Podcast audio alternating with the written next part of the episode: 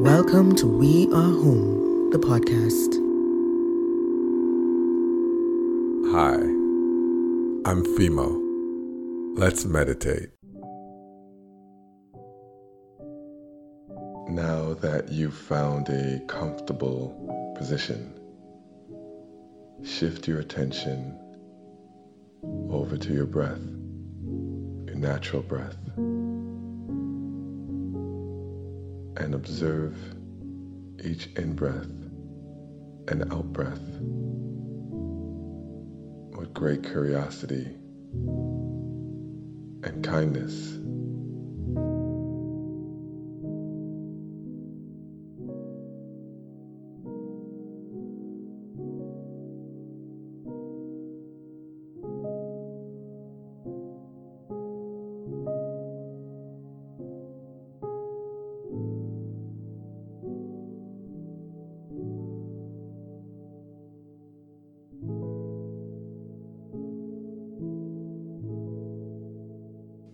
Moment you notice that your attention has left your breath and is somewhere else, maybe in the future or in the past, take a deep breath in. And as you slowly let that breath out, gently guide your attention back to your breath.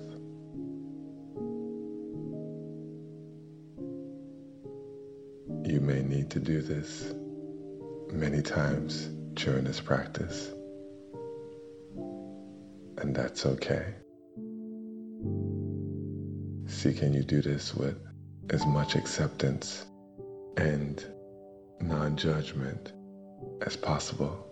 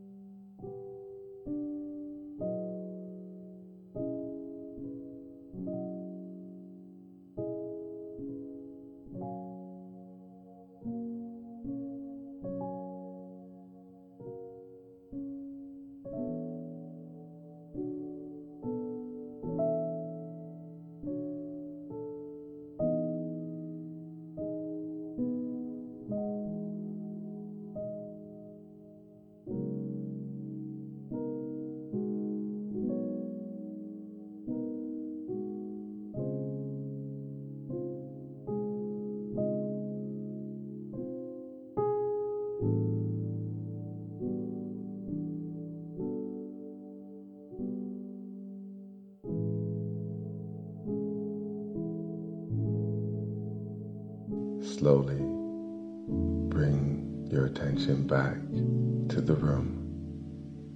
And when you feel ready, you can open your eyes.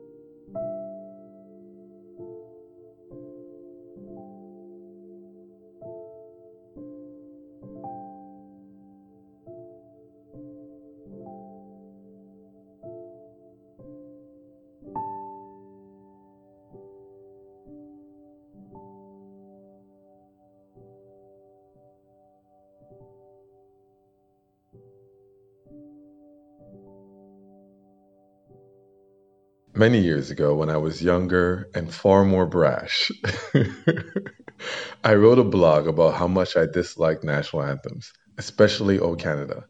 And as a Canadian, I had no problem in saying that the song just didn't work for me. Well, why am I saying had? The song still doesn't work for me. But don't worry, this is not going to be a rant about O Canada, okay? In that blog, I suggested that we imagine, and imagine is the operative word here a different way of doing the whole national anthem thing. You see, the times keep changing, but national anthems don't. I argue that Imagine by John Lennon is one of the many contemporary songs that would make great anthems. Right now, you might be thinking of some other songs that could be used, which is great because I actually think we should vote on a national anthem every year or maybe every four years. Anyways, you get my point. We as human beings have the gift, the power of imagination. So why not imagine a different way of doing the whole national anthem thing?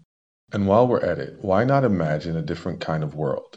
That's the challenge I gave the group on Saturday, and boy did I enjoy hearing what they came up with.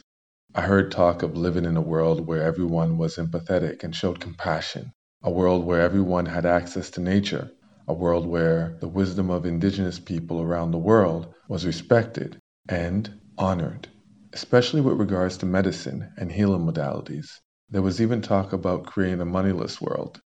It was beautiful to see adults take the time to dream, to imagine, to do what we did when we were children, long before we were told to grow up and be realistic, long before we knew anything about social norms and the acceptable ways of thinking. I like what business consultant and author Patti Dobrowolski says about imagination. She says imagination changes everything. You may not know which of your ideas will happen, but the more freedom you give yourself to write your own reality, the more realities you get to experience. I find it interesting that Albert Einstein thought that imagination was more important than knowledge. He said, Knowledge is limited to all we know and understand, while imagination embraces the world and all there is to know and understand. He also said that logic will get you from A to B, imagination will take you everywhere. This week, tap into your imagination. Take the time to sit or lie around and imagine the kind of world you want to live in. See it, touch it, hear it, smell it, taste it, and feel it the same way you did as a child, except now you're doing it with an adult brain and body. And no matter how unrealistic and fantastical your ideas may be, I'd like you to write them down. Remember, your imagination is the working stuff of creativity, and creativity is the bridge to innovation. As individuals and as a collective, we can all use more innovation. I'd like to end today's episode with a positive affirmation that you can repeat with your full voice or quietly to yourself. When my why is strong enough, my how always appears. When my why is strong enough. My how always appears. Thank you for being here. See you next time.